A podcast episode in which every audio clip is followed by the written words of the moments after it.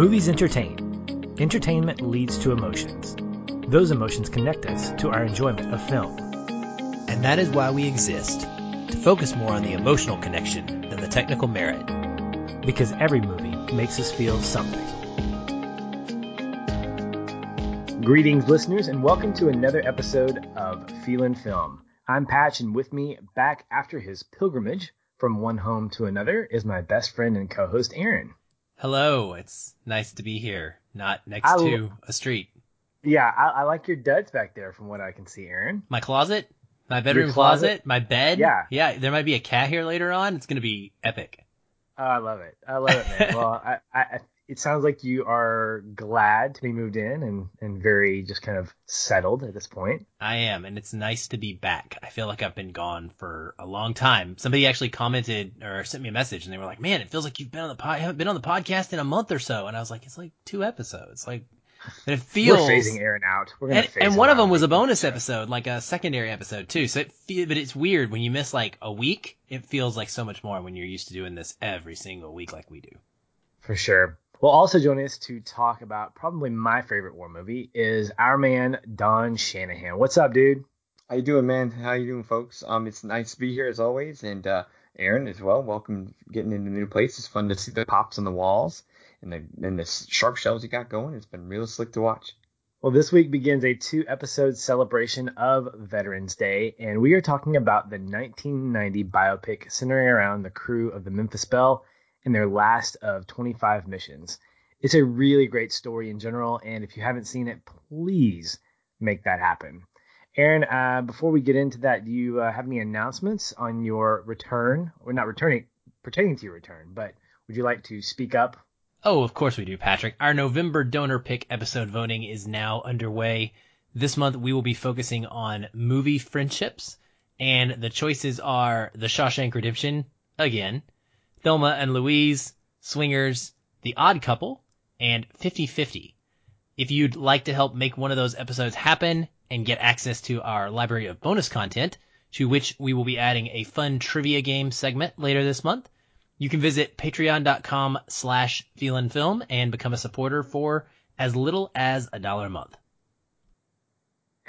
At some point, I think every vote should just have Shawshank in it, whether it really like is relevant or not, because I feel like it's it's come in so many ways and has lost so many times. if it loses again, we might just need to do a poll where it's like the Shawshank Redemption versus the Shawshank Redemption five times um, and yeah, see which one comes. I, I'd vote for that. I'd vote for the third one out of the five. you know, it, it, it turns 25 this year. If there's a year, if you guys can squeeze it in, this would be the one.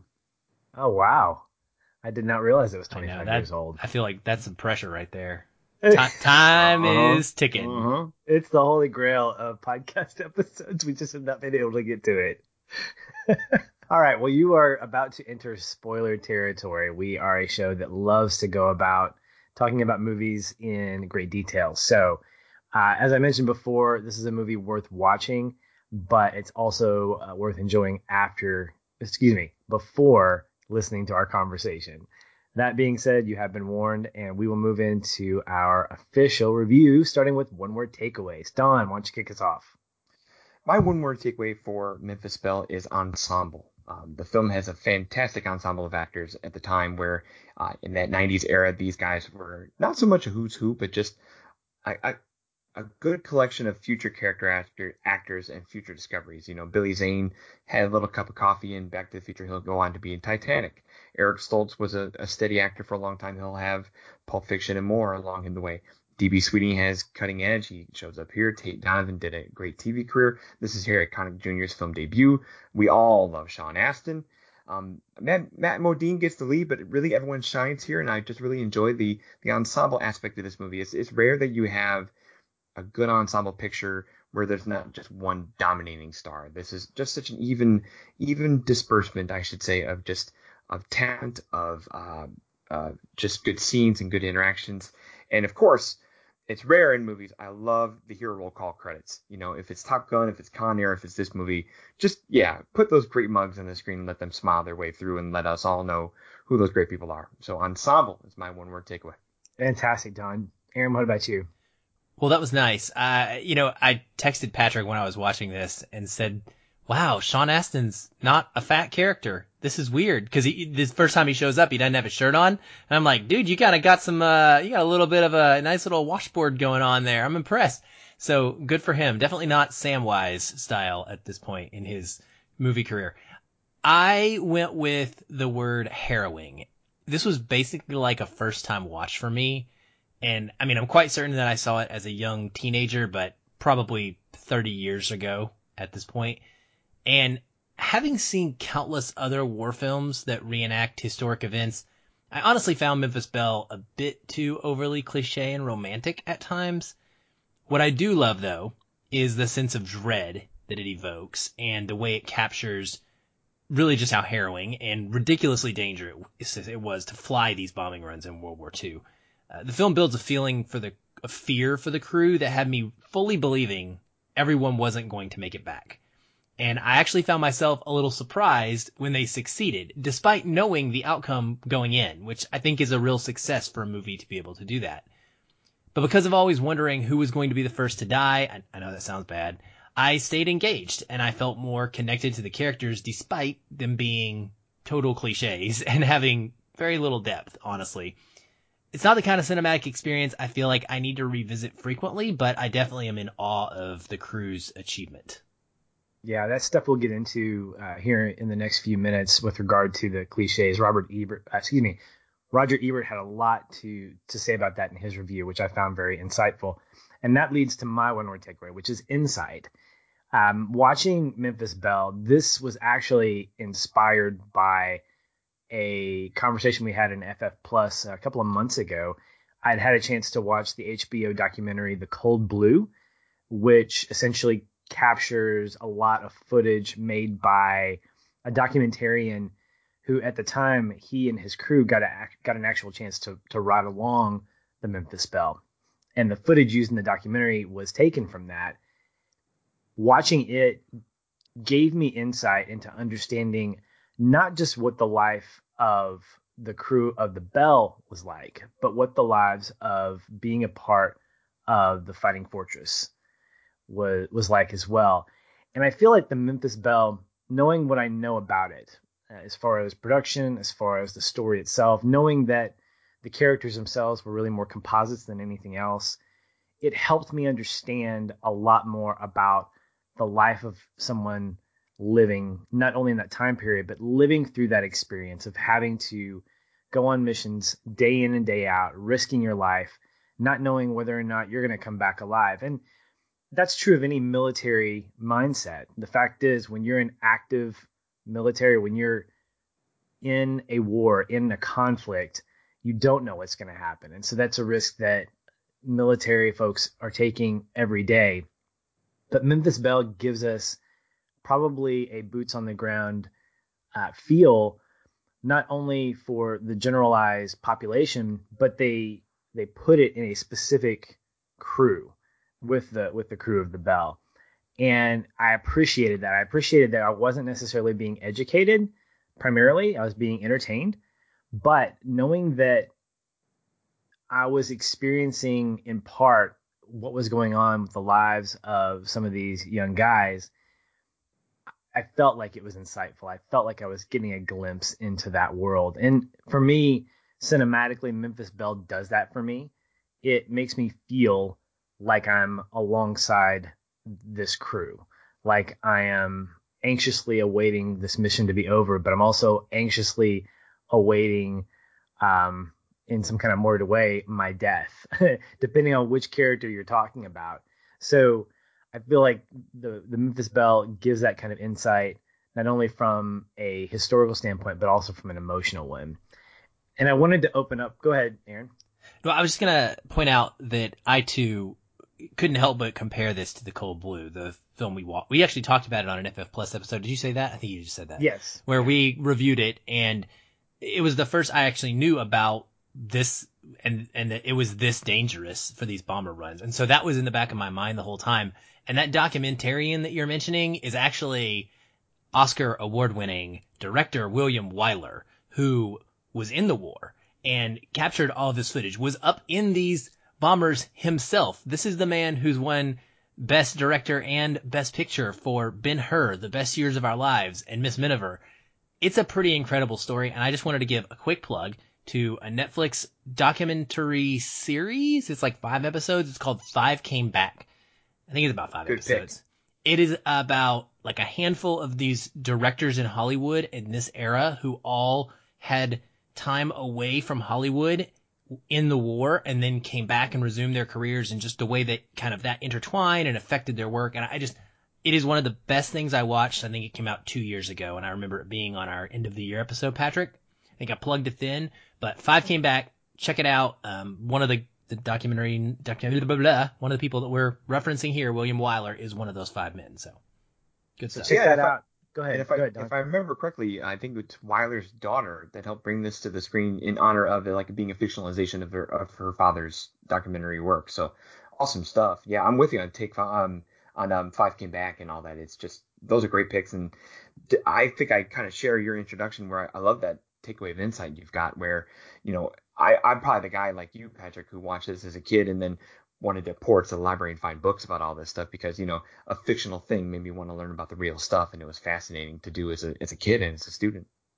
That's a great segue into what I wanted to talk about first on when we talk about biopics. We've brought this up on the show so many times about where does history stop and entertainment start, and you're always, always, always going to have a level of fantasy that comes with any story you tell because you cannot tell the complete life of a person or a group or an event in two hours. You just can't do it successfully. There's a great video essay on YouTube where uh, the conversation talks about how the musical biopic specifically is one of those that has dropped into sort of a formulaic kind of thing, with the exception of things like Rocketman that have come out recently, where you highlight a person's big event and then you flashback to their kid life, their young life, and then they get their break, and then they get their big hit, and then they go through a spiraling drug and alcohol addiction, and then they finally get their redemption. You know, which seems true of a lot of famous musicians, but that idea of falling into that same formula hints the fact that directors and writers are trying to just lump in everything they can about a person's life. True biopics, I think, are successful at entertaining more than anything else, but also giving us a desire to find out more. I and so, that. And so when it comes to things like like military biopics, especially, these can be a slippery slope. I had a conversation with a coworker of mine about two years ago. I don't remember what the movie was, but he said he refused to watch it because he historically gets frustrated at the fact that any depiction of a military event or some kind of conflict that's depicted on screen blows things way out of proportion. I work with folks that are former military guys, and they are very quick to say, "Nope, that's not for me." Um, I have a friend of mine, a coworker, who is very much interested in seeing Midway next week because it is quote his favorite battle to study and and know about. And so he's hoping for as much historical accuracy as possible. But he says, I'm very much aware of the fact that they're going to probably make stuff up. That There'll probably be a romance of some kind. And I'm okay with that because I understand the nature of entertainment. And I agree. I think that you have to bring something for just more than one audience in order to make your movie successful to an extent. And so that leads me to Roger Ebert, who I was reading his review, and he describes this film as Aaron, you said, full of cliches, with each character representing some sort of stereotype composite of a crew member. And Aaron, I know you would probably agree with that, as you mentioned with your one word takeaway, but I wanted to ask if that's true, does it take away from your enjoyment of the film or how it made you feel either before or after watching the movie, knowing that there were parts that were pieced together, even down to the fact that we weren't seeing representations of the actual crew of the Memphis Belle? You know, I, will I'll jump in on top of Aaron here because I know he kind of agrees with it. I do too, um, to a degree, uh, but I feel like that's intentional to represent kind of a gamut that is the thousands of the different soldier stories possible. Like you said, there, this is extreme fictionalization. You know, uh, it's one of those movies where everything that could go wrong does kind of things. You know, I'm pretty sure not every single piece of these uh, of everything that goes wrong the landing gear the the, the shots the radios the, the friendly fire all those things like that. They probably all didn't happen on one mission namely its 25th mission but for a cinematic story it's highly entertaining and enthralling and it has us going and it you know goes to the harrowing part. But um there were just so many different stories out there of you know we see the the post credit epilogue of you know 200,000 airmen died during this war. So if then and I guess you can kind of use the Memphis Belle as kind of the flag bearer of all those guys. So because there were just so many possible soldier stories out there, and if you if you're going to go composite, it's it's okay in this case because it, it just represents a larger thing. So I, I feel like this was intentional by the filmmakers to make this a very extreme fictionalization story to make the entertainment value to it. But I kind of I, I do side I can't disagree with Ebert because this is this is definitely cliches. I think they announced their cliches as soon as we introduced these guys on the, playing football on the battlefield, and that's okay because, and I'll talk about it later. Um, composites, like you said, are par for the course, but they're also played by actors that that I think I know Aaron kind of hinted that he doesn't, but and I goes with my ensemble part, but I think there's enough acting here to do a little more with just a stereotype than the basics and and to shine still. So I'm okay with it. Um, I think composites again are far for the course. Don't get me wrong, real people can be more impactful, but Memphis Belle works well, as well as you know Saving Private Ryan, where those are broad character strokes made tighter by an ensemble of good actors bringing their own ideas, bringing their talents, and telling a compelling story that takes place in a in something we know or something we've heard of or something we can go research more on. And I was okay with it.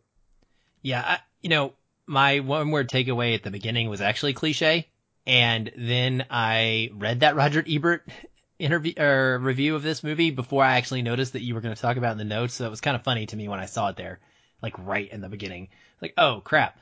And then I thought, well, you know, that gives the idea that I'm very negative on the movie if I use the one word takeaway as cliche, because that is the thing that I may not like the most about the film, but it is by far and away not the only thing I took away from the movie. So there, that's why I kind of changed it up a little.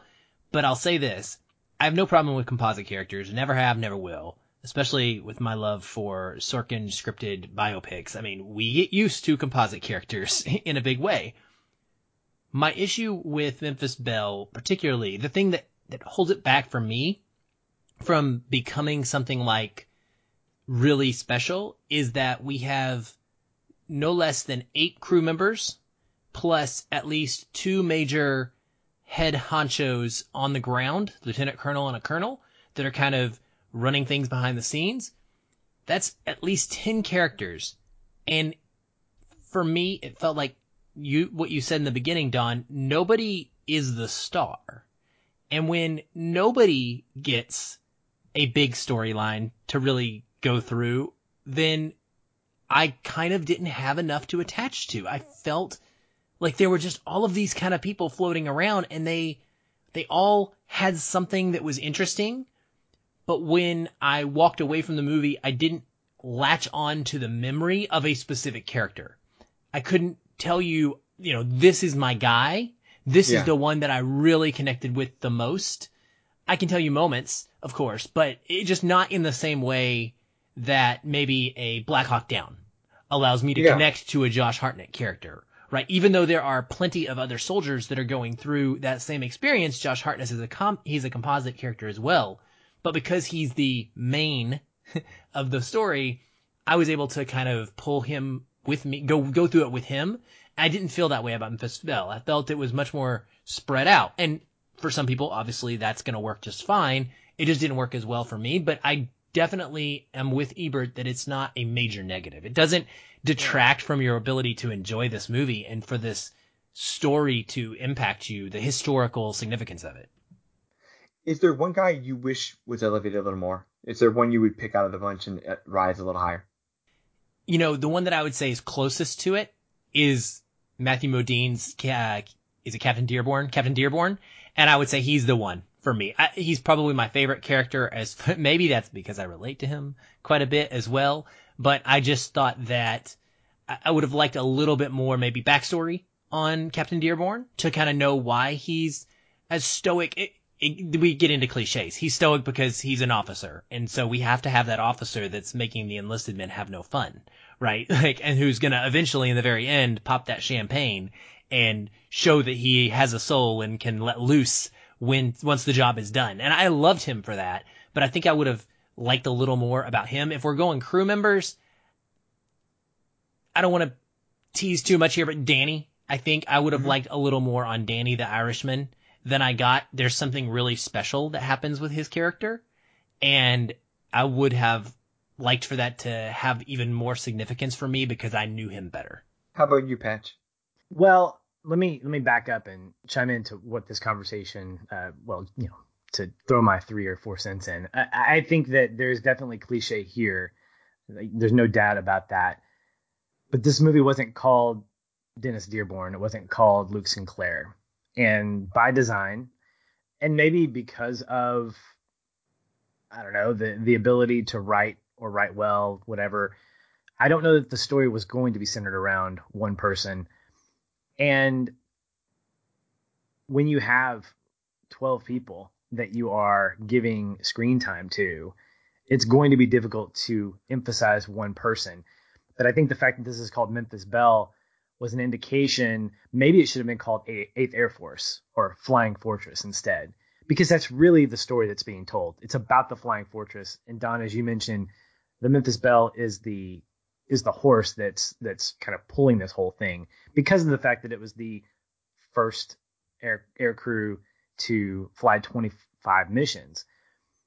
And like you, Aaron, I have no problem with composite characters. I think in a lot of ways that helps tell the story a lot better because composite characters are almost like a, an admission that a person's life or a character that we see on screen should be a culmination of all the things that you're interested in about that person or about those people.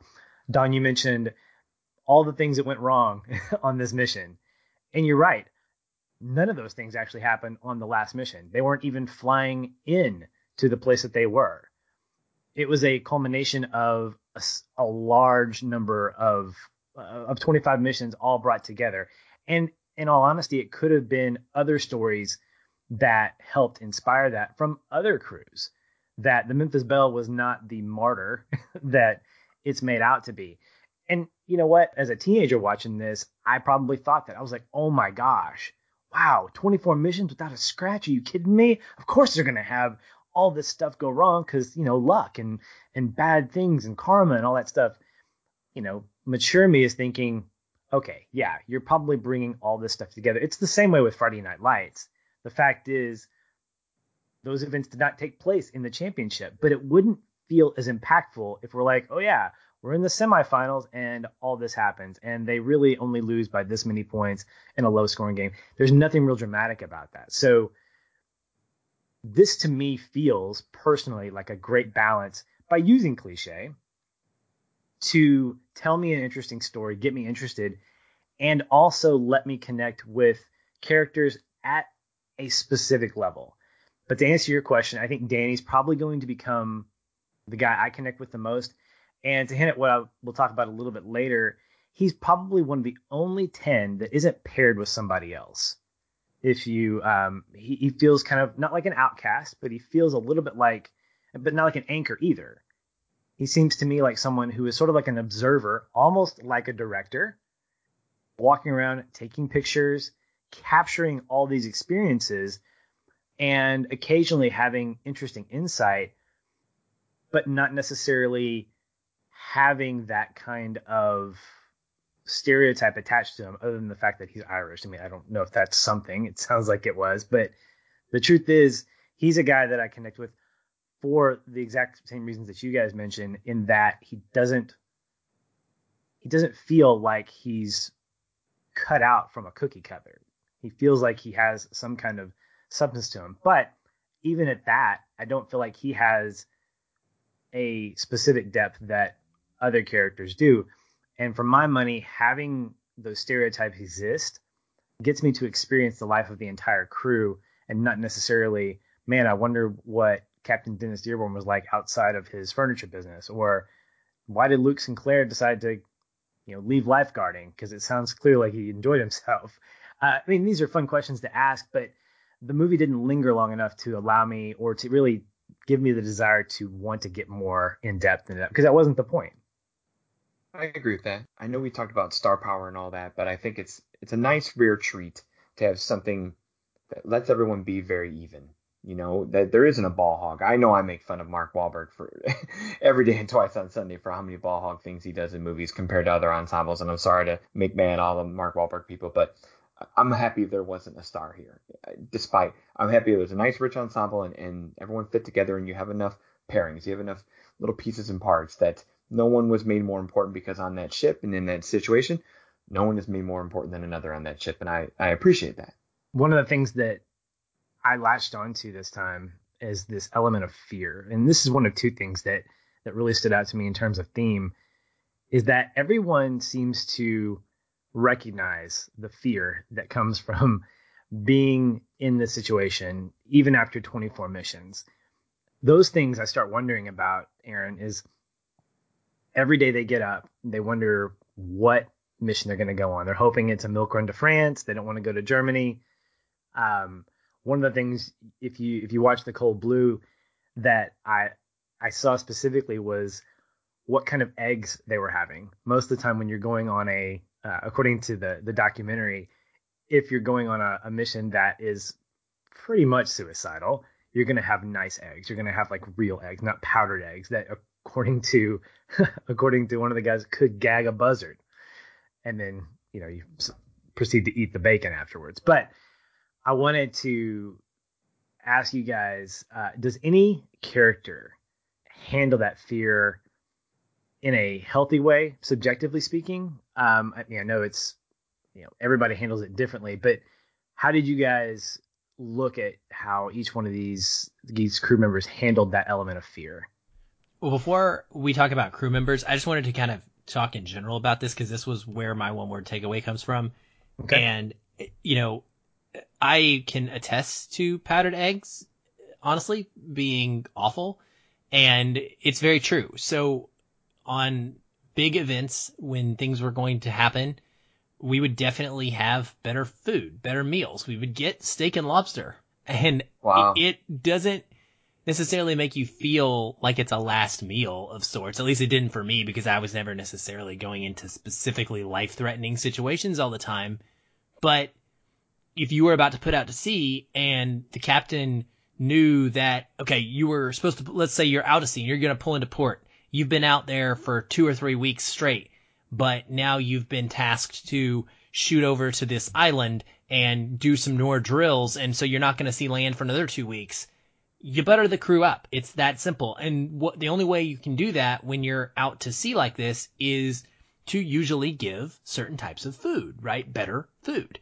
And it's very similar in all branches of the military, no matter what it is, because there's there's little you can do. You can't give people time hardly ever because you're working. You you just can't like manufacture time off. So the meals is one of the first things that happens. So it's interesting that you would reference that, Patrick. Um, the fear though, and the way that it was built over the course of the movie for me, obviously the voiceover and the narration at the very beginning signals like foreboding. There is a sense that it starts from the immediate beginning of the film. And then when they see the bomber coming in in the yard and uh, and the out there and it and it crashes right before the very beginning of the film before they have they embark on their own mission. The way in which all of the airmen watch that, I love the filming of this, the the way that the the shots are framed.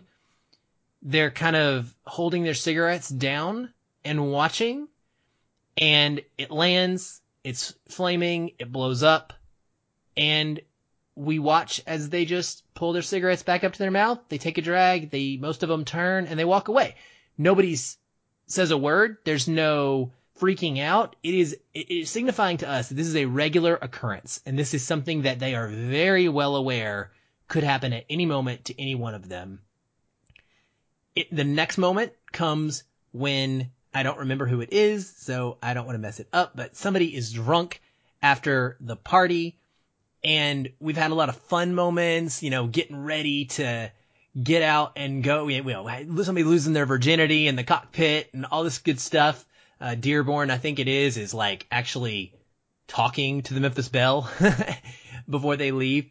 And somebody comes out there drunk and falls to the ground screaming. Oh, it's Lowenthal. It's Lieutenant Lowenthal. He's like, I don't want to die over and over and over. That got me really badly because you know that that's inside of these guys and you as a military person never want to let that out. You can't like you see this all the time in movies, good movies depict it this way.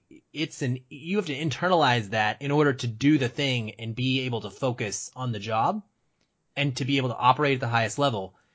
And that release, um, is very touching. And then when they get up again in the, in the air, I couldn't help but think with all the things going wrong, it didn't bother me one bit. Like you guys, the composite nature of all the, everything going wrong at one time some of that stuff is so realistically shown. Like it wasn't until we watched the documentary on the cold blue that I realized that they had to have oxygen because they couldn't breathe and that the, the, you could see their breath and you could see the frost on the windshield because it was like, I forgot what the degrees was, Patrick, but it was like zero or something. I mean, it was, it was insanely cold. Like they could only live for so long at that temperature because they were so high. And when you see like the plane cut in half and you hear over the radio for a sustained period, uh, Mother and Country, when that one goes down and you just hear them screaming as you're watching the plane. I mean, I, I cried. I'm not gonna lie. I was crying. I, I like lost it because the, it really sucks you in in that moment and you feel like you're in that cockpit and, and or you're in the Memphis Belle and you're watching this plane that could have been you, that five seconds later you thought you were celebrating because you took down a fighter, and it's it's a matter of inches. It's a matter of all these planes around you. You're literally flying into just an incredible amount of anti-aircraft fire, right? and these fighters, and it's luck. There's there's so little you can do. It's not like evasive maneuvers. This isn't maverick dogfighting where you can outwit the other pilots. You might be the one that gets shot. You might not, but it doesn't mean that the guy next to you did something wrong. It's luck. It's all luck. It's fate, whatever you want to call it. And so for me, that is incredibly powerful. And I think the film did a great job of capturing the crew understanding that, the way that each of them have these superstitious tokens in various things, uh, the, whether it's a medal or a rubber band um, whether it's a picture, like you see a couple of times where they freak out because those things have gone missing or they've been taken away from them, they think. And I get it. I mean, when you're going into something that is so luck based, your life is based on it, you're to want to cling to something, right? Um, people of faith hopefully are, you know, going to cling to that, but you're going to do anything you can to find a way to calm yourself. And I think that all of that captures the fear. That's why it was so strongly sticking out to me throughout the whole movie. Like just that sense of dread and foreboding and knowing how many men actually lost their lives over the multiple world wars flying these missions. It doesn't matter to me that these guys didn't. That's not what it's about to me. It's not about making of heroes who somehow beat the odds and did the thing and were so great. It's really more about showing us as an audience yeah, we're yeah, look at all the guys that didn't, right? Look how awful this is. Yeah, they made it. That's great. We're glad, but it's about like the experience of flying through those missions and not those people and their success, in my opinion. And I think that's where it definitely succeeds. Sorry, I I know I kind of ramble in there, but love it, love it. No, I, I also love. I got to answer with you. Um, I love the cinematic cues that they put into that. Like you said, the framing, the way they shot that, the way the actors compose themselves. I love when um when Llewellyn um Lewenthal's uh when he does the, when he cries out the echo and how just as a, from a cinematic standpoint it echoes through the hangars as if the planes can hear it too you know and and that way you know the the vessels that bring these boys into battle maybe know the you know the almost personification of those you know of those fears and pieces like that um i got to put a little a little shine on uh, George Fenton's score. You know, it's a it's a fine little score. He's not a very he was a very prolific composer in the 90s and all that, but just enough patriotism, enough little allure and and luster in there in different scenes, and and and also he can paint dread very very well. So I just from everything you said, Aaron, the cinematic cues to put that in to to a screen presentation in a, in a situation that has you really soaked in, man, that was really just really really well done in that area. I also look at what you guys have said and to piggyback on all of that, the way in which that fear is handled by each individual says quite a bit about that particular type of person. That the night before they're all dealing with it in some way, shape, or form. Um, the fact that we see somebody like Rascal trying to get laid essentially and not being able to, and then of course the the polar opposite, Virge, who ends up getting the girl, uh, but doesn't really know what to do inside this cockpit uh, or inside the the bombardier area. But then you have Phil, played by DB Sweeney, who is in isolation and he cries out, you know, I don't want to die. I don't want to die.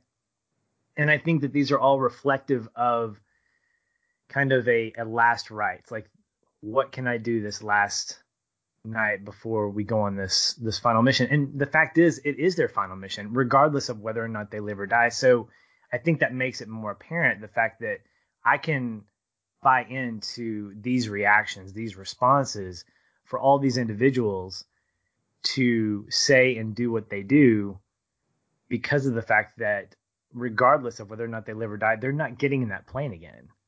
It's hard to say how they, you know, well, Phil obviously he's like, I don't want to die. He feels like he is, but like even Billy Zane's Val, he's talking to him earlier, and Phil goes, "Tell me the truth. Are you scared?" And as suave and cool and as full haired guy as he is in this case, he's saying, No, I'm Val. And he goes, Come on. I think I enjoy those moments probably more than anything else where we see how each individual is responding in different conversations, in a look, in the way in which they are just kind of navigating through that party, how it is that they are, are handling this.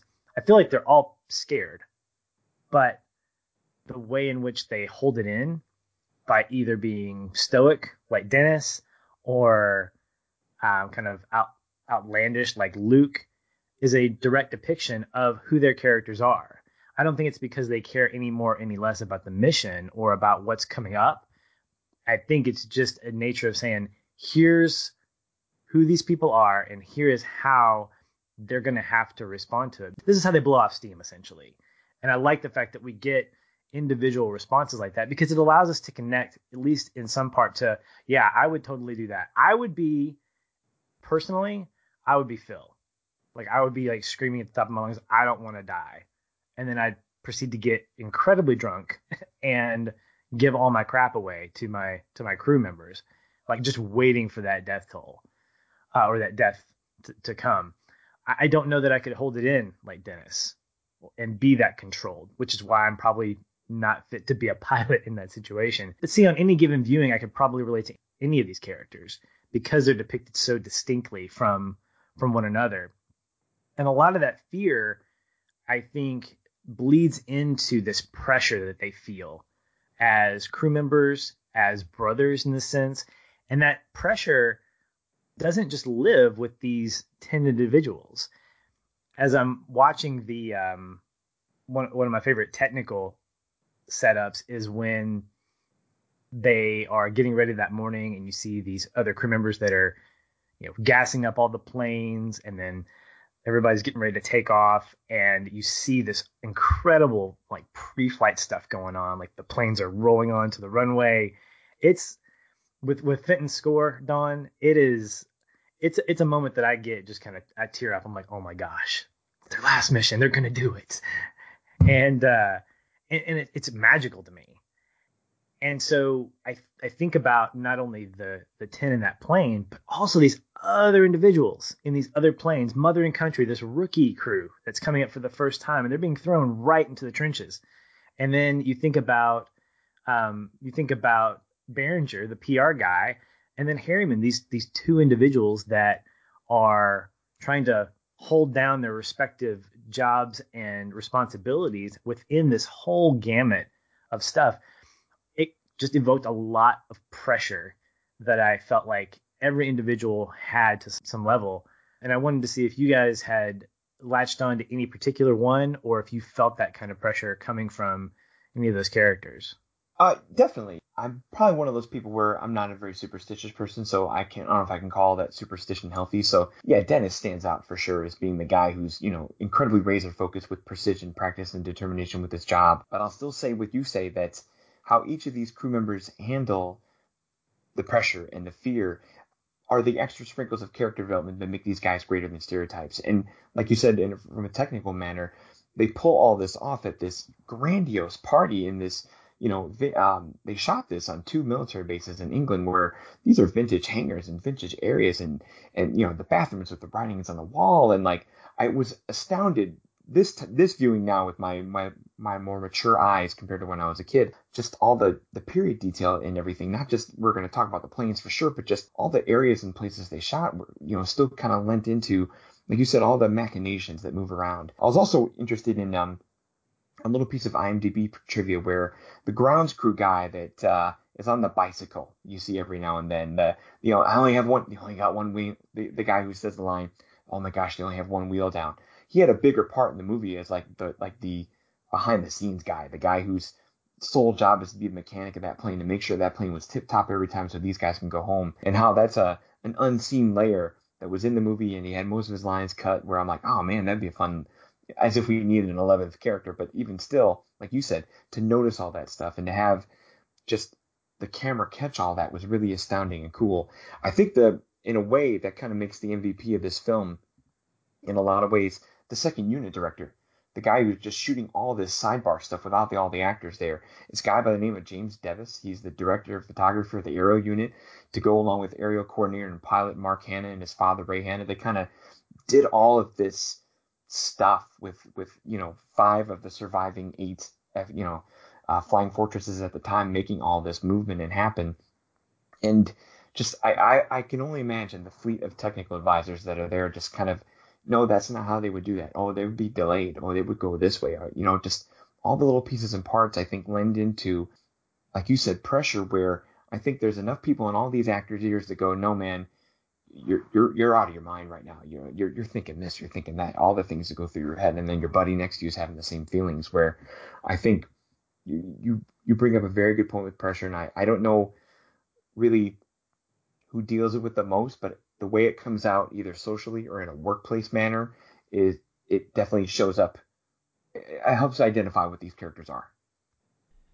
For me, it's really not as much about a single person. Again, uh, it's weird. I, I latched onto the group as a whole almost entirely, but there's just the moments of how they're dealing with it, right? And it's and I would I kind of group the pressure and the fear together. They blend in a lot of ways for me, but scenes that I remember, scenes that got me emotionally invested in the movie and invested in the characters when they're heading to the Belle to go out on the mission and they're piled on that Jeep in a completely unsafe manner. Like there are way too many people on that damn Jeep and they are singing Amazing Grace on their way there.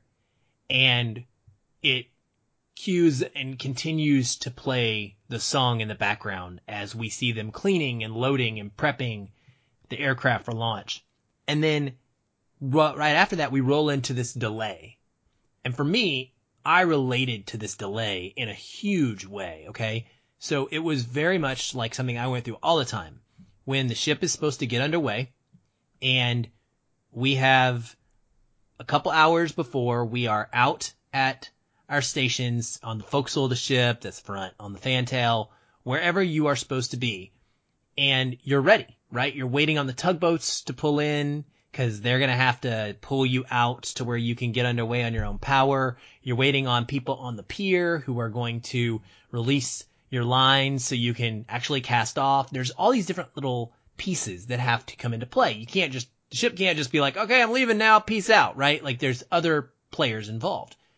And there's always a million things that would go wrong.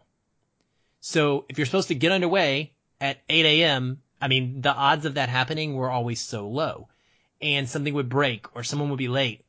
And you had to sit there. You had to sit there in your gear, right? ready and waiting to actually do a thing. And you couldn't go anywhere. You just had to wait for the time to be right. And the same thing that they go through here. And Captain Dearborn is like, let's do all the pre-flight checks again. And I loved it because the co-pilot's like, my goodness gracious, he's so annoyed. He's like, I'm, I'm done with this. Like, I don't need any more pressure. Like, it's fine. It is fine. We have done it. Captain Dearborn, he's dealing with that pressure because he wants to make sure it's right. And by doing this over and over again, it keeps him in a system. It keeps things flowing, keeps people engaged so their minds don't wander. Because that's what happens, to be honest, is you start to let yourself go into other places mentally, and then you have to flip that switch back, and sometimes that can be hard. And in these guys' case, that could relate in a mistake that would cause their death. And so, you know, Captain Dearborn is trying to keep them all like locked in. And I just remembered so well, like when that was happening, I was like, my goodness gracious, it's so hard to deal with that. The other, the main character that I saw deal with pressure one of the times is, I think it's Val. Is Val the almost doctor? he yes. calls himself a doctor, right?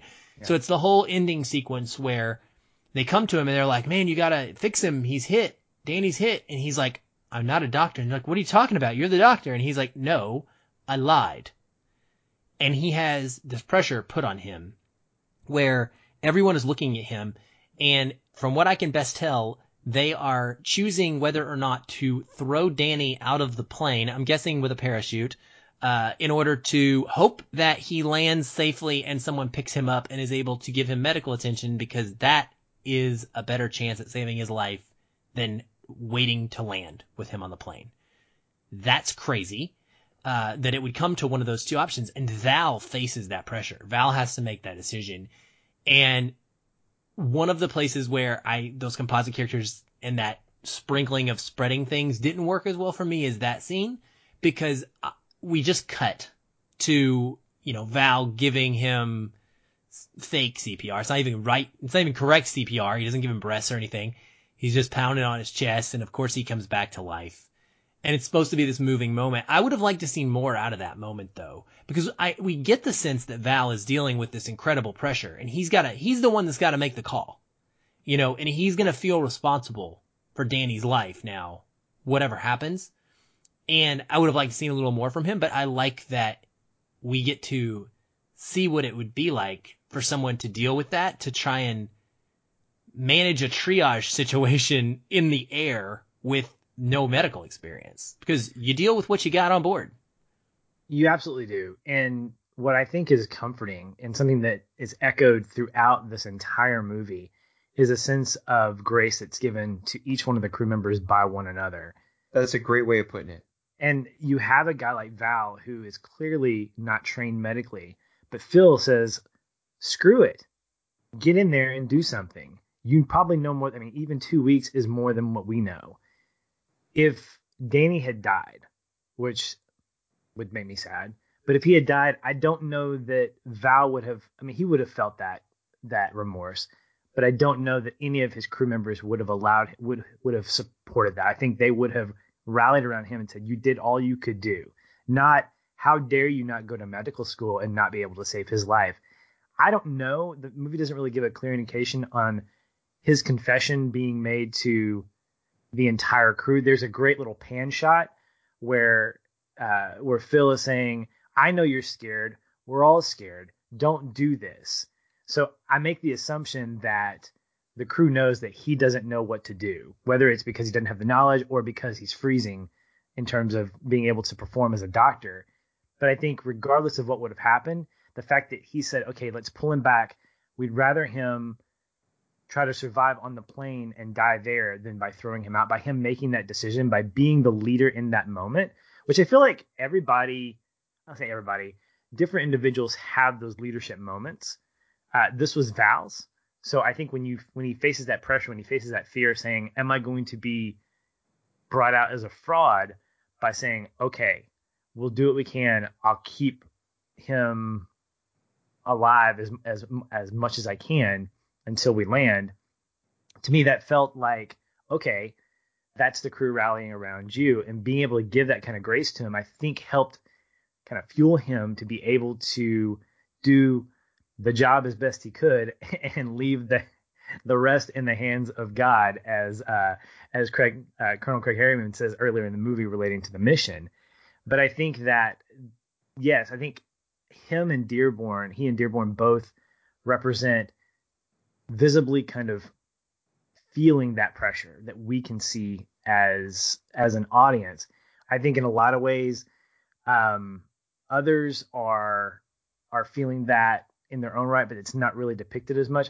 I'll tell you two people that I thought made a great kind of case for how is the pressure of what's happening in the whole situation affecting you are Berenger's character, uh, played by uh, John. No, I'm sorry. Yeah, Derringer's character, played by John Lithgow, and then um, Harriman's character, played by David uh, Strathairn. They are a great kind of polar opposite pairing in this movie. You got Berenger, who's focused, or Derringer, who's focused on the publicity of the Memphis Belle and its crew, and then you've got Harriman really focused on the initial task at hand, getting these crews up in the air, making sure they all come back safe, even though that's completely out of his hands. He can't control that. I, see them as probably a depiction of maybe a perception of what the war is. So if we're talking about composites and ideas, I think both of these guys represent polar opposites. And I it, it brought to mind the question, who's right in this situation? Derringer or, or Harriman? I wanted to kind of open that up to you guys and see what you think.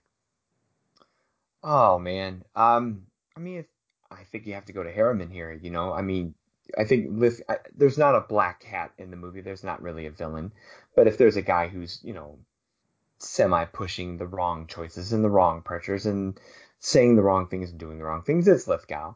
I mean, he's not doing it in a in his 80s 90s villain fashion of Lithgow in his classic sense, but he's pushing the wrong buttons for sure.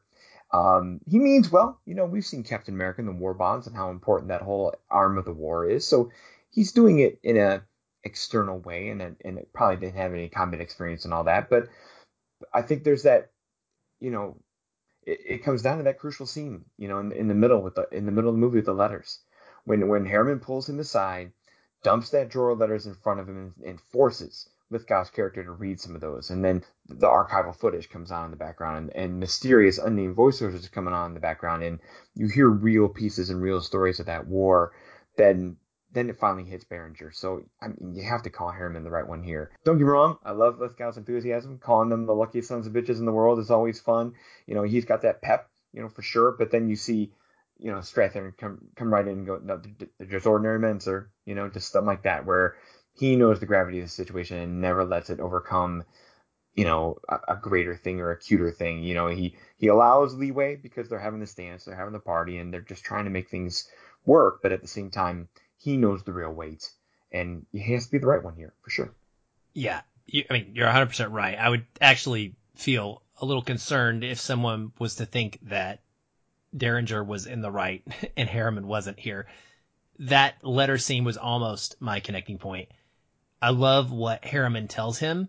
Derringer says something about the Memphis Belle and that crew being up there, and Harriman's response is, "I have 24 crews up there. They are all special to me." Oh, he, that's what it was. He says that Memphis Belle is special. And he says, I have 24 crews up there and they're all special to me. And therein lies the difference, right? Now, the thing is, Derringer as a human being and as a person is really indicative of his job. And that's the thing. He is a PR guy. That is his role. Everything he's doing is in service of what the army has put him there, not the army, the Air Force has put him there to do. They as in big brass government side, needs to be able to leverage the success of these people to the public in order to sell war bonds to continue funding the war. It's a very real problem that we have. All they know is people are dying. Their husbands and their brothers and their sons are not coming back alive. So when you have something like this that is, has been an insane success, where the guys are going to come home, you have to do this in a way to, you, you want to do this so badly to parade them around to show the people that it can be happening, right? Like it, it's not all bad. It's not all, you know, fire and brimstone and fund it because you had to do that somehow. So it's I, I understand why, and I don't hate him because of that. And I think that's one of the things I like about the movie a lot is it doesn't paint him as a villain, Don. Like you said, he doesn't get to that point where so many films would like go all out villain with him. They'd have him make some personal choice that feels gross and icky. He really hangs on that gray area of more not really understanding or just having his focus in the wrong place. He doesn't have a an evil sense to him where he doesn't care about the men. And you know, he comes in at the end and he still hasn't quite gotten it. Like he just wants to get a picture of them, but that's his job. And my initial feeling is like, dude, that's gross. Stop it. He's like, come on, no, like get right here, get right here. Hold on, we just let me get the picture. Just let me get the picture. And then I found myself stepping back from that a second, going, you know what? If somebody didn't do that, we don't get that picture. Nobody gets to see that. Nobody in American public gets to experience the joy and the jubilation and the scene that was taking place when that plane lands. And so part of me is really actually grateful that there are folks willing to be the bad guy, essentially, kind of annoy other people in order to capture this for historical purposes. So because of that, I I love him because I don't hate him, but at the same time, I'm like, mm, ah, come on, man, come on, and and I love Harriman. I love Harriman's devotion to his crew and unwavering mindset that the mission is not accomplished until the mission is actually accomplished. I also love just to, I got to piggyback on it that final scene with, when it is that celebration when that champagne bottle pops and they're trying to get that picture. I love that it doesn't linger on them with, you know, reverie right in the moment in a close up. I love the zoom out. I love the zoom out of like, like you said, you're watching history happen, whether it can get documented or not. But when you fade out and you don't see faces anymore, but you know those boys are there, and they pile on that jeep one more time, and you don't need to see close-ups, you don't need to see faces. You know they're happy, you know they're awesome, but at the same time, by zooming out and showing the, the, the scope of that scene, we're back to making them composites again. That these can be any guys that finish their mission and finish this day and get that accomplishment and make it through. Where it, it sure it's the Memphis and sure it's the movie's titled that way and all that, but it could have been anyone. That's that was all of our victories. That was all of their victories. It's the grounds crew. It's everybody's drive the guy, the jeep driver. And I love that scene that it doesn't super duper linger on the high five locker room stuff that a sports movie would. It zooms out and it just lets you soak it all in as if you're on the next flight home with them. And I just love that moment that it doesn't over dwell and over celebrate, like you said, for a different icky choice, a different icky thing. No show no anyone, no one's showing anybody up. It just it just hangs and it hangs perfect. I like it, and it's such a great ending. Absolutely, and seeing the crew on that on that medical truck, you know they're going with Danny to the hospital because they are a family. They are a crew of brothers. Uh, one of one of my favorite moments is when Danny's in the uh, in, in the latrine, and he goes, "Never had any brothers. I had four older sisters." And Eric Stoltz makes that great facial expression of like, "Ooh, yeah, can you believe that?" He said, "These guys are like brothers to me. I don't know what's going to happen when uh, we all get together." And I love the fact that he said when and not if. I mean, he seems very optimistic about this. But to go back to what you guys are talking about, I think when we look at, at Derringer, Aaron, you're right. It's easy to make him out to be the villain. Don, it's easy to paint him as a bad guy. But you're exactly right. We have to be able to have some of this documented. I, for some reason, I kept thinking about those scenes from, uh, from It's a Wonderful Life when the montage, you know, on VE Day we wept and prayed, and on VJ Day we wept and prayed again. We, not they, but we as a country. And the only way that the United States could experience the highs and lows of the war that was going on was through pictures, was through audio, was through news. And fake news wasn't a thing back then. We relied on photos, we relied on uh, radio reports. And to be able to capture the fact that these guys are on the ground, they're alive, they are celebrating the fact that they are alive, not just that they've completed their tour of duty, that demands to be captured and somebody has to be the bad guy. So I don't know if Derringer ever needed to quote learn a lesson. I think he he was doing his job, just like everybody else. I think in a lot of ways it reminds me a lot of Matt Modine's character when he's asked a question and he just says because I said so. And whether or not he agrees with it or not, he's being told this is what needs to be done. I'd like to believe that somewhere, it's not depicted in the movie, but somewhere Derringer has a heart for for these boys. But the fact is, he's not boots on the ground with them. He's not experiencing the day to day stuff, and so he doesn't have that perspective. So you can't really fault him for that. He's coming in with that brass mentality, saying, "I need to capture this. This is important not only for my job, but for the country. The country needs to see that the war is actually making progress." Um, again, going back to Danny, he says we might be old men by the time this thing is all over. So I can't really speculate on what's going to happen after the war. So there's that very reality, not just with the people that aren't experiencing it, but these actual crews. Like, how long is this going to go on? There's no end in sight. And so there's this real desperation. So I feel like Derringer's character, in some sideways method, shows us that we've got to get a positive message out. We've got to put not just a positive spin, but we've got to see, hey, you know what? there is success. There is hope because the Memphis Belle just did it.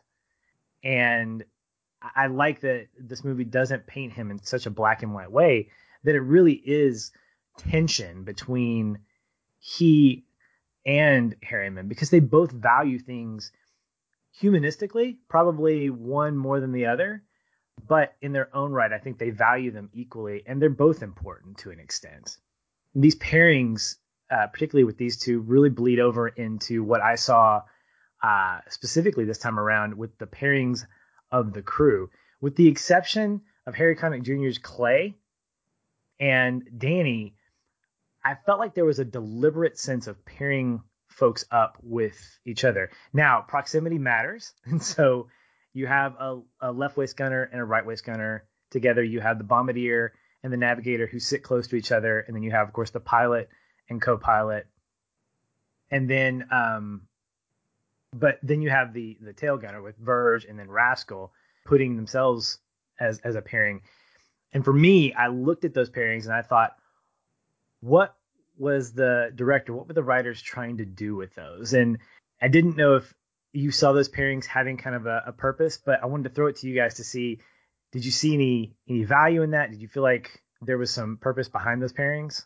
I see value and purpose for sure. Um, again, I got I got to point to ensemble. I think that that's a great chance to mix up the cocktail a little bit.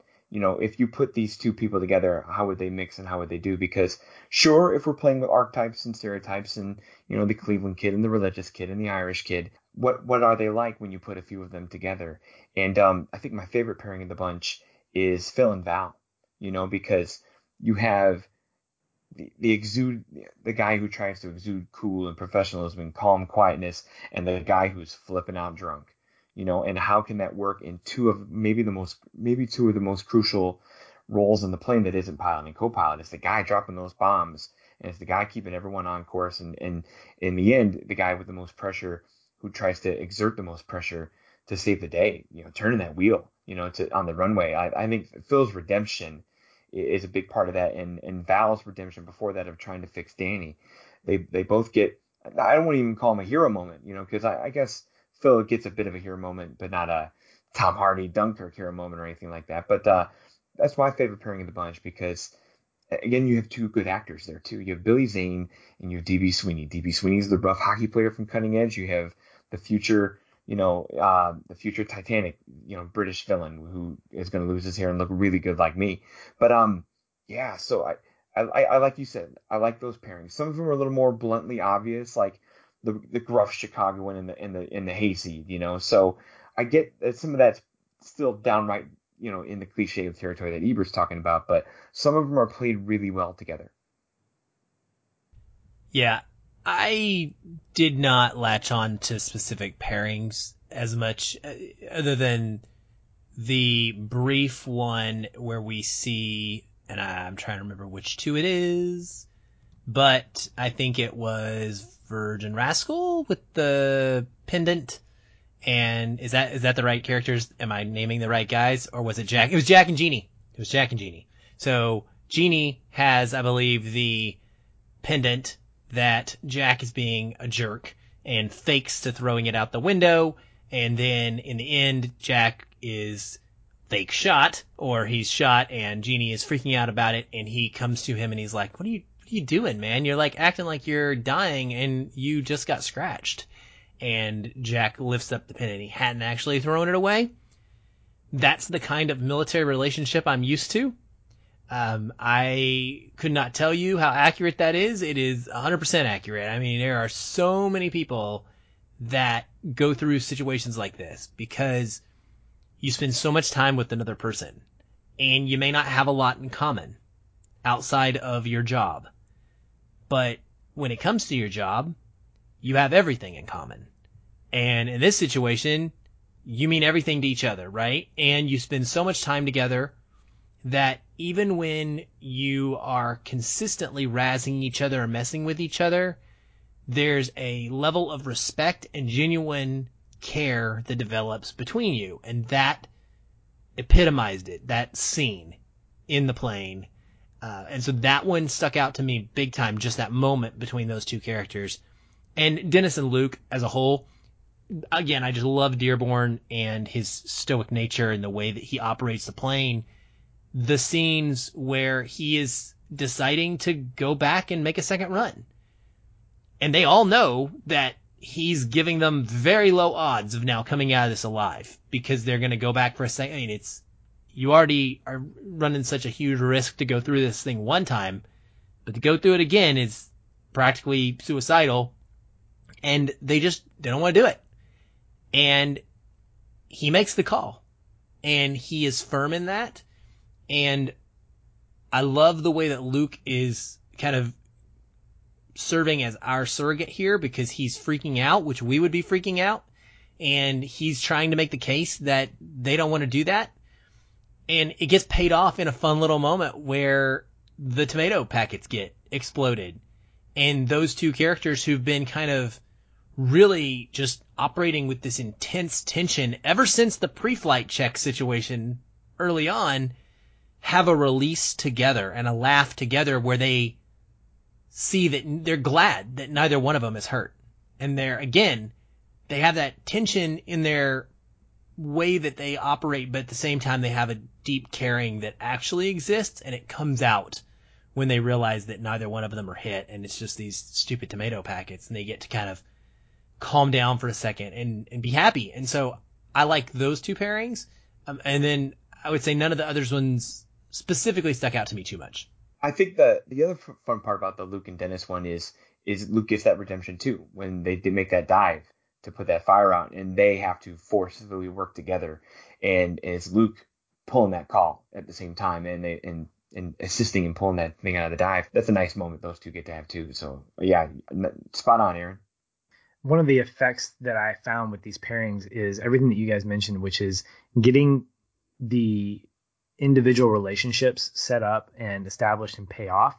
What I see with any kind of relationships is you're not going to have you're going to have a relationship with a crew, a team of brothers, but you're going to latch onto someone, and that someone is probably going to be the person that you develop the most trust with, either because you're doing the same job or you're because you're in the same proximity with that person.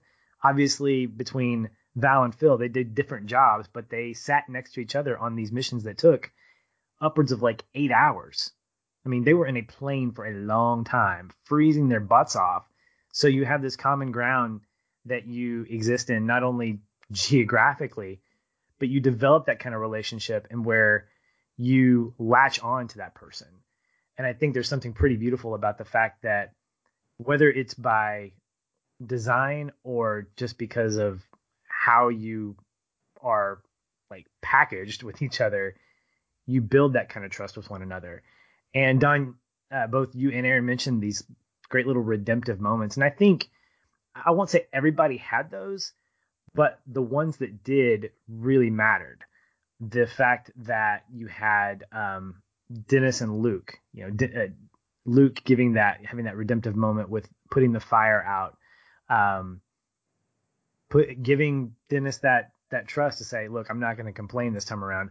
Obviously, that comes after the fact that he has destroyed a or that the fighter that he shot down uh, slashed through Mother and Country's tail. You know, so he's in kind of some shock there.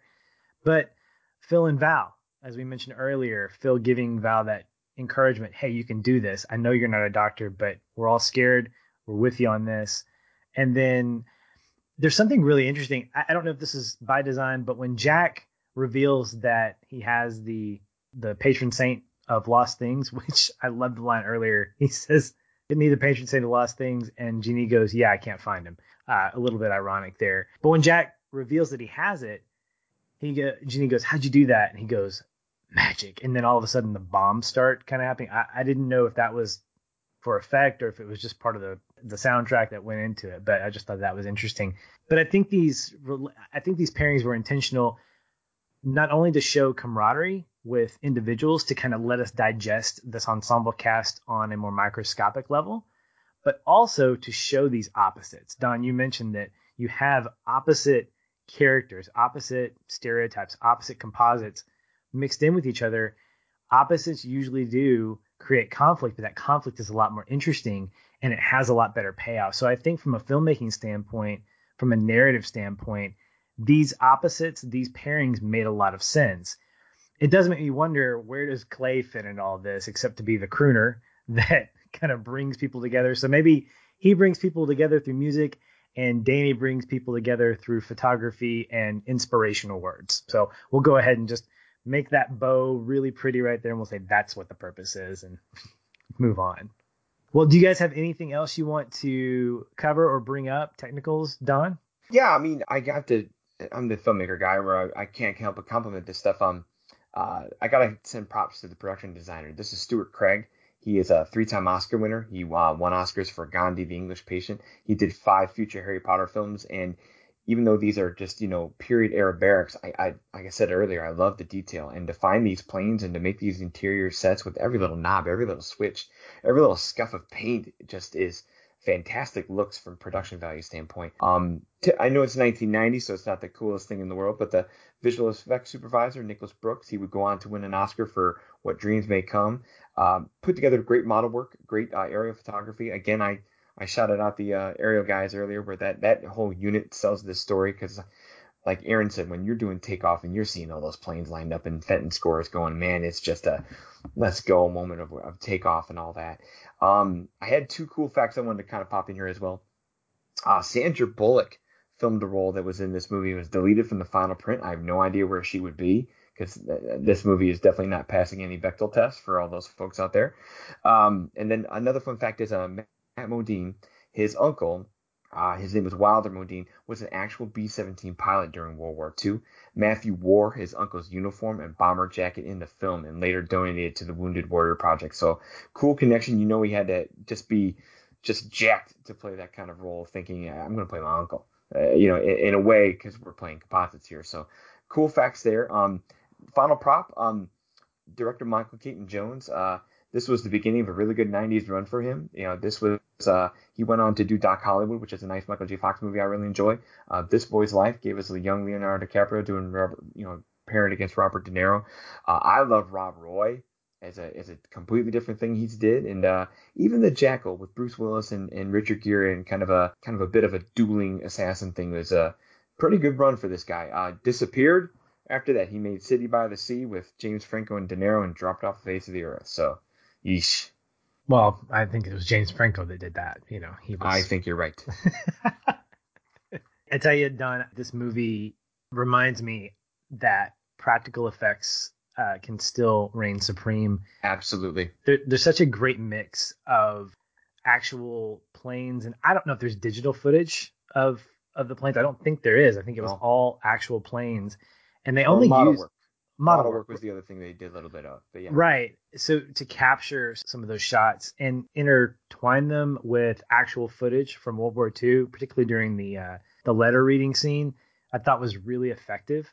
I feel like we're right in the the cockpit with these guys. I feel like we're right in with these crews and even the coloring of the of the film felt very vintage and very perfect for the time. I I've seen stills from Midway, and I'm excited to see how that's actually filmed. I haven't seen a lot of trailers for it, but I'd like to think that it's filmed in a way that reminds us of those uh, old war movies or the way in which war was depicted through film at the time. So I, I feel like the Memphis Belle did this very effectively in terms of how the coloring was and the way in which the the whole movie was shot technically.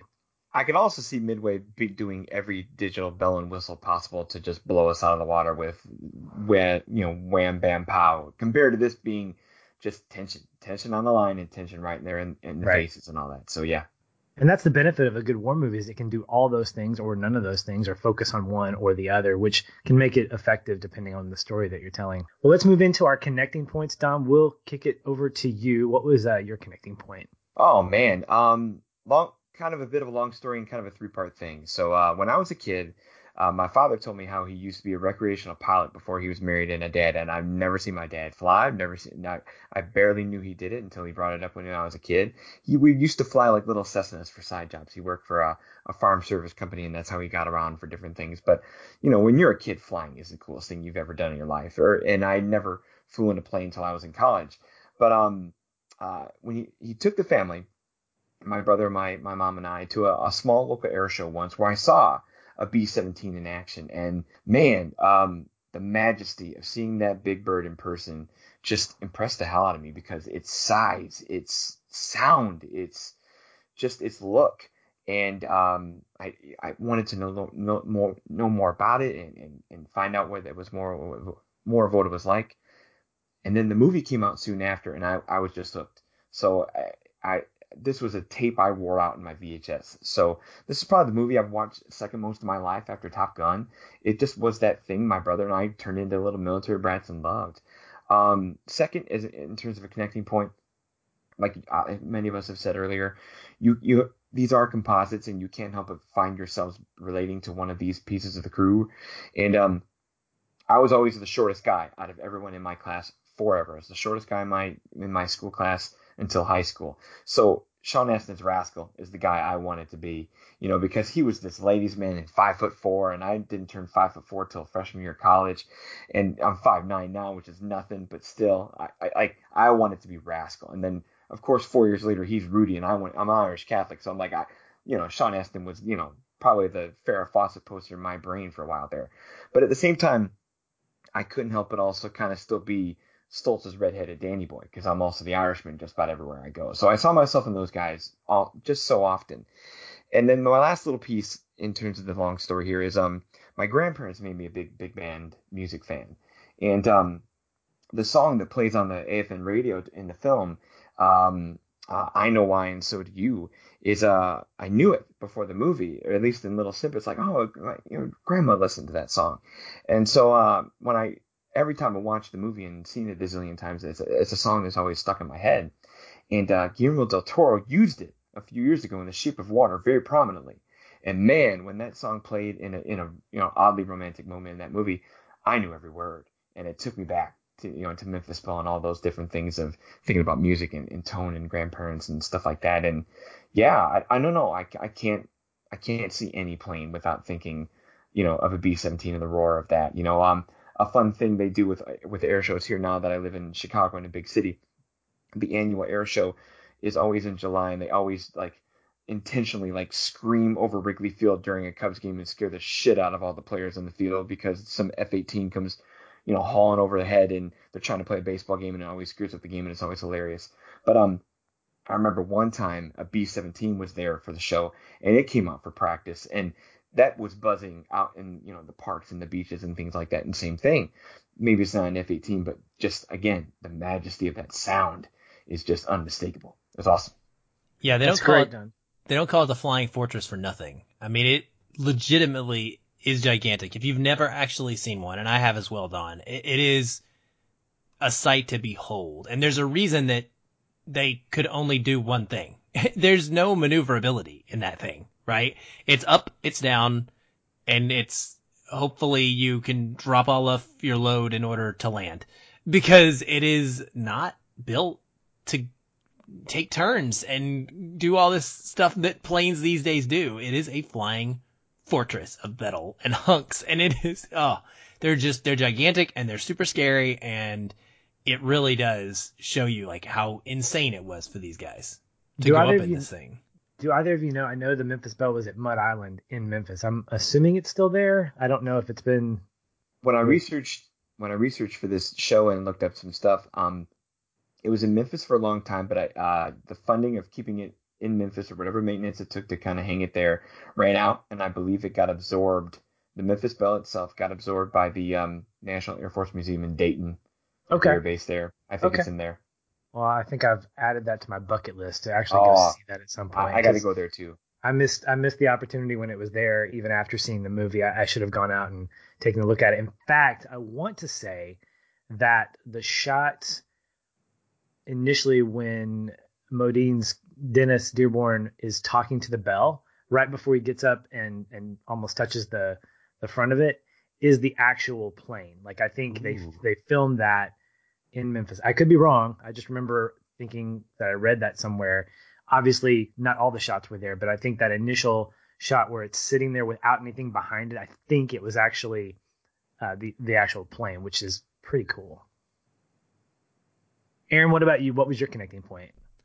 Well, I'm going to be short and sweet about this because I know that I'll, I'll go. I'm going to spoil it, but we have the same one, and I want you to be able to speak on this since you've hinted that this is your favorite movie, and so it is not mine. And but this is a moment that I felt very strongly about, and it's brief. It's really brief, honestly.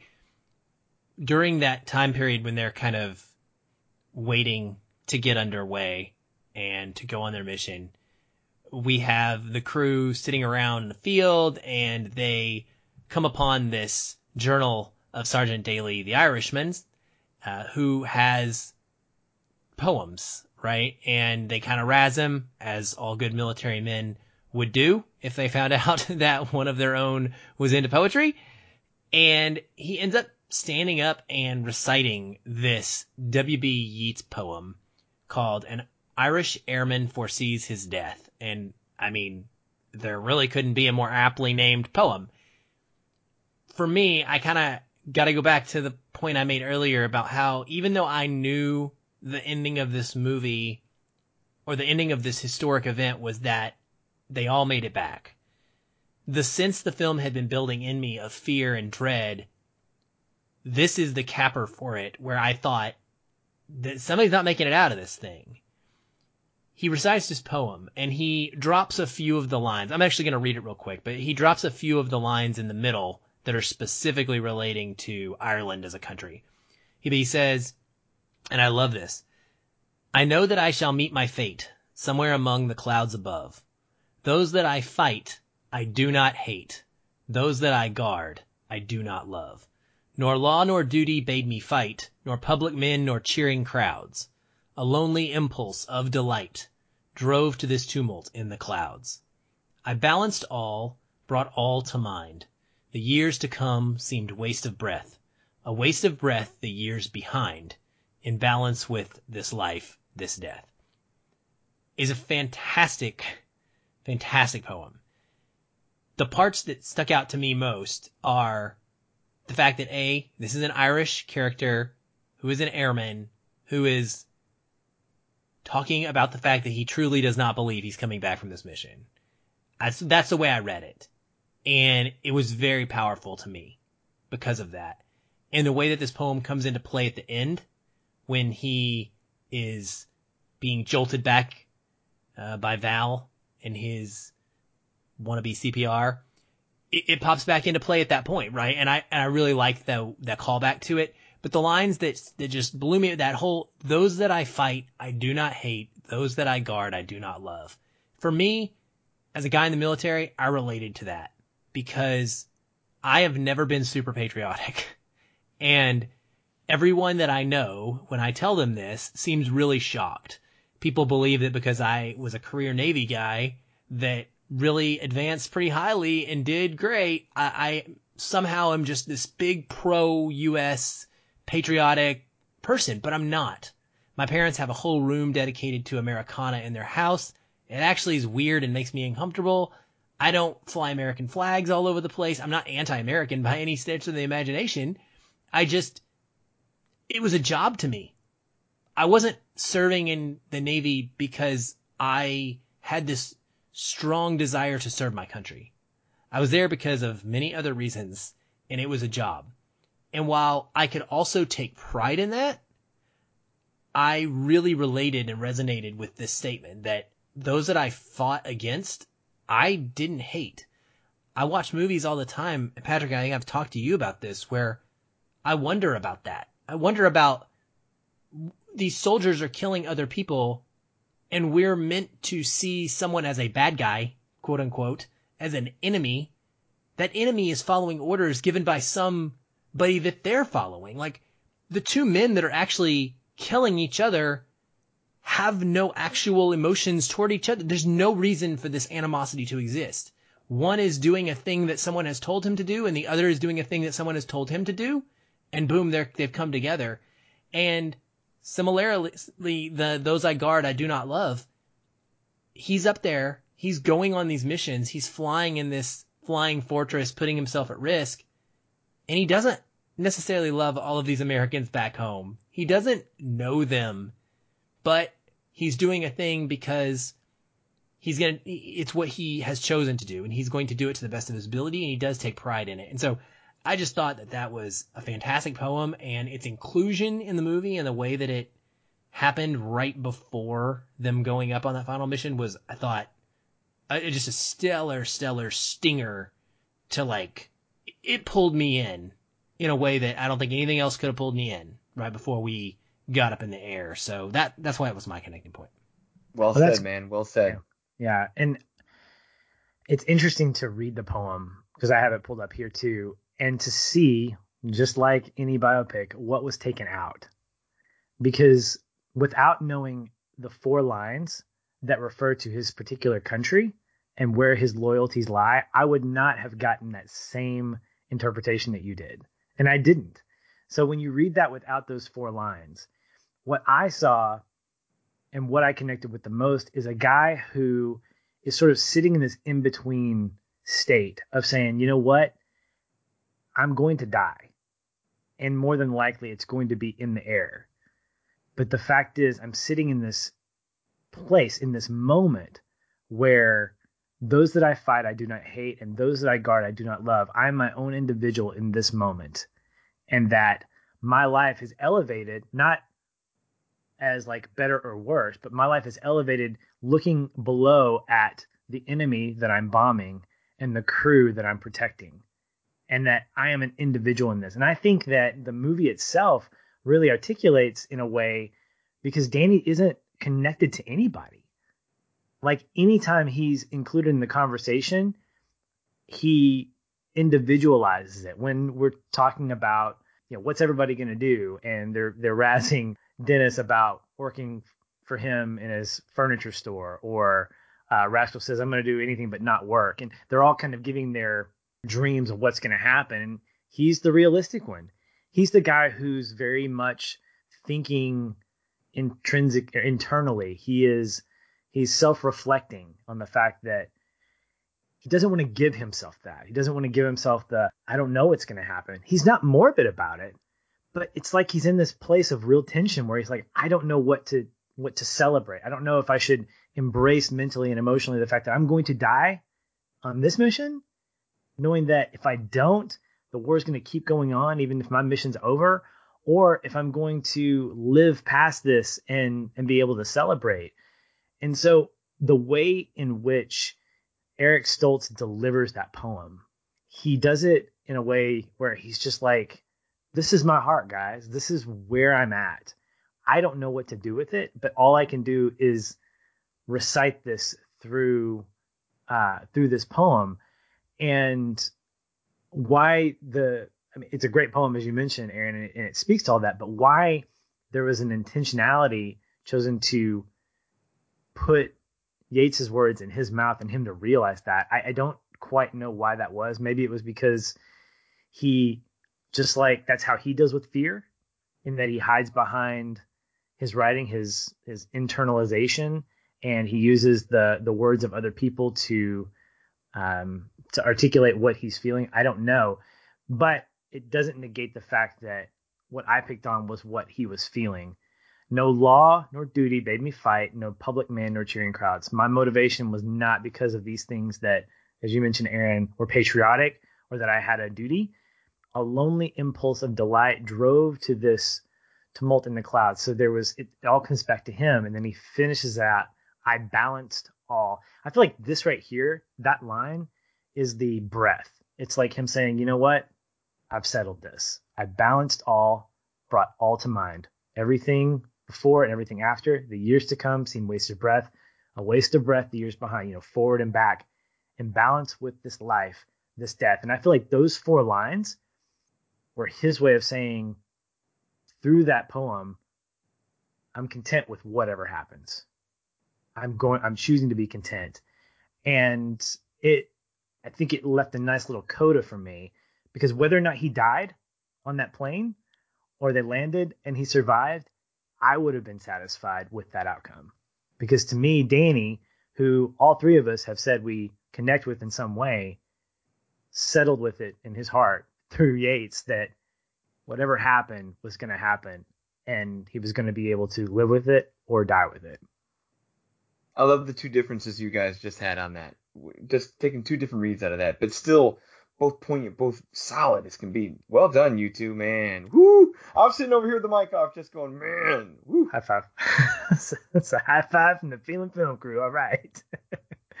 well, that brings us to the end of this installment of Feeling Film. Be on the lookout for a couple of reviews coming during the week. We have our midway review as well as Last Christmas. These will, these will be on our website as well as our social media channels. As we mentioned before, voting for November donor pick is going on through the 10th of this month, so be sure to vote if you are part of the Patreon family or sign up to become one at patreon.com slash feelinfilm.